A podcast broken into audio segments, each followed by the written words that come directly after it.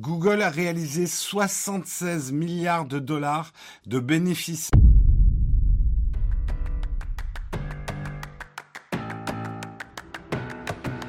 Et on va commencer effectivement avec les résultats incroyables de Google. Euh, effectivement, vous le savez, hein, les, les présentent leurs résultats en ce moment, hammam ex-GAFAM, hein, puisqu'il faut se mettre à l'ordre du jour. Euh, et c'était au tour de Google de présenter ses résultats et rien ne semble vouloir arrêter le géant d'Internet. Google a réalisé 76 milliards de dollars de bénéfices annuels en 2021, soit près du double de 2020 après une saison de fête particulièrement fructueuse pour le géant de la publicité. Au quatrième trimestre, le groupe, euh, le groupe américain, donc Google, a de nouveau largement dépassé les attentes du marché avec 75, sur un trimestre, 75,33 hein, milliards de dollars de chiffre d'affaires, une augmentation de 32% de son chiffre d'affaires sur le quatrième trimestre, dont il a dégagé 20,64 milliards de bénéfices nets, d'après son communiqué des résultats publiés mardi le leader mondial de la publicité en ligne, avait légèrement vacillé au début de la pandémie quand certains annonceurs, comme les voyagistes, les compagnies aériennes, avaient remisé leur campagne et leur promotion. Mais les séries de confinement et les habitudes numériques adoptées depuis bientôt deux ans ont largement profité à Google. Le télétravail le commerce en ligne, notamment, permettent aux moteurs de recherche et à YouTube d'attirer toujours plus de marques soucieuses de suivre les potentiels clients à la trace. En 2020 et en 2021, ils ont, ils ont dépensé plus d'argent, donc les visionneurs, les, utilisateurs de Google ont dépensé plus d'argent plus tôt et plus régulièrement, surtout pendant la saison des fêtes.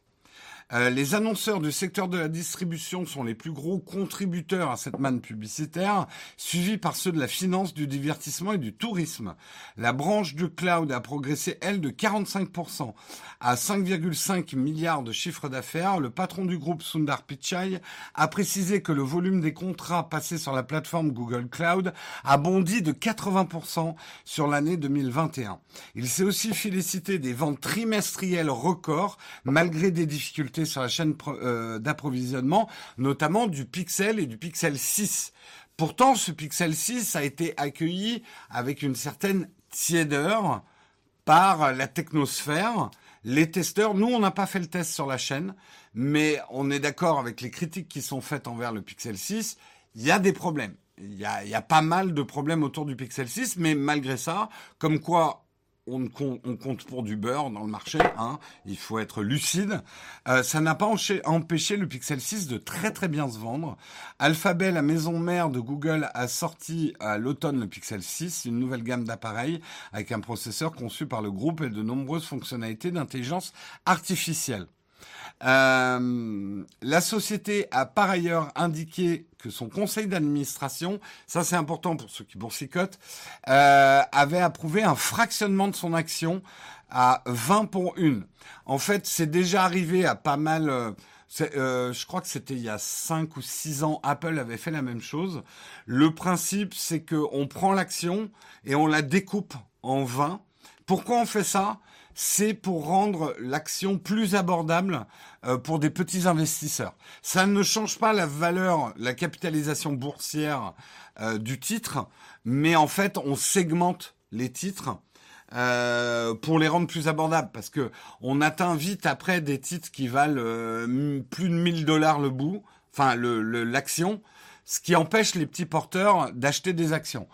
Euh, alors après, vous avez d'autres systèmes qui permettent de fragmenter les actions, mais je ne veux pas compliquer les choses.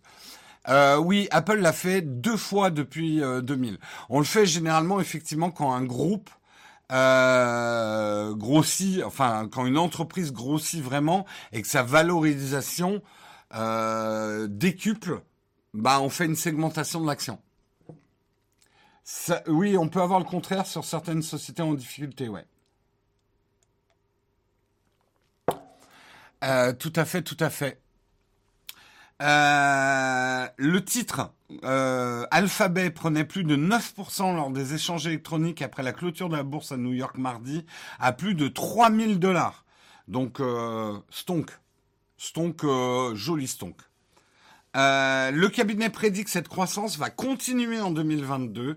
La publicité numérique devrait rapporter plus de 171 milliards de dollars à Google cette année, soit 30% du gâteau mondial, juste devant Facebook qui a 24% du marché euh, publicitaire numérique. Ce duo de tête et leur méthode de ciblage publicitaire suscitent depuis des années diverses enquêtes, plaintes et amendes.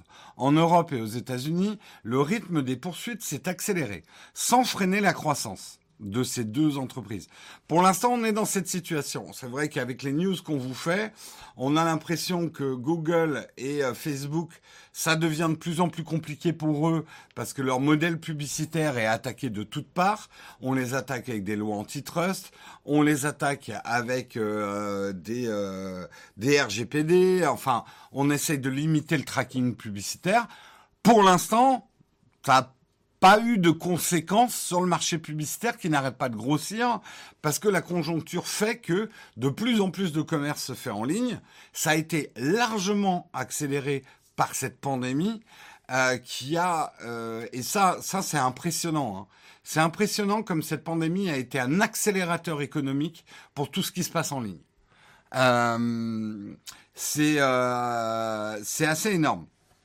Attention, tout n'est pas rose puisque effectivement, ces attaques se rapprochent. Au Congrès à Washington, les élus planchent sur des lois pour mettre fin au monopole de géants informatiques. Sundar Pichai a averti que de telles réformes pourraient avoir des conséquences non désirées. En gros, c'est la merde. Euh, dans certains cas, nous, nous sommes vraiment inquiets parce qu'ils risquent de casser de nombreux services très populaires auprès de nos utilisateurs. Traduire, 2022 risque d'être bien pour Google, mais si vous continuez à nous péter les couilles, on va pas arriver à faire un chiffre d'affaires comme ça. Je traduis. Hein. Euh, sur le terrain de l'antitrust, Alphabet va devoir mener une bataille plus, la plus difficile de tous les AMAM. Malgré la taille d'Apple et la mauvaise réputation de Meta et de Facebook, Google est perçu comme l'entreprise la plus en difficulté au niveau de l'antitrust, au niveau des États-Unis. Donc aujourd'hui, euh, Google est l'entreprise qui risque le plus gros dans les lois antitrust. Donc, c'est pour ça que c'est, on va dire, c'est pas des résultats en demi-teinte. Les résultats de Google sont impressionnants. C'est, euh, c'est une entreprise extrêmement riche qui s'enrichit de plus en plus.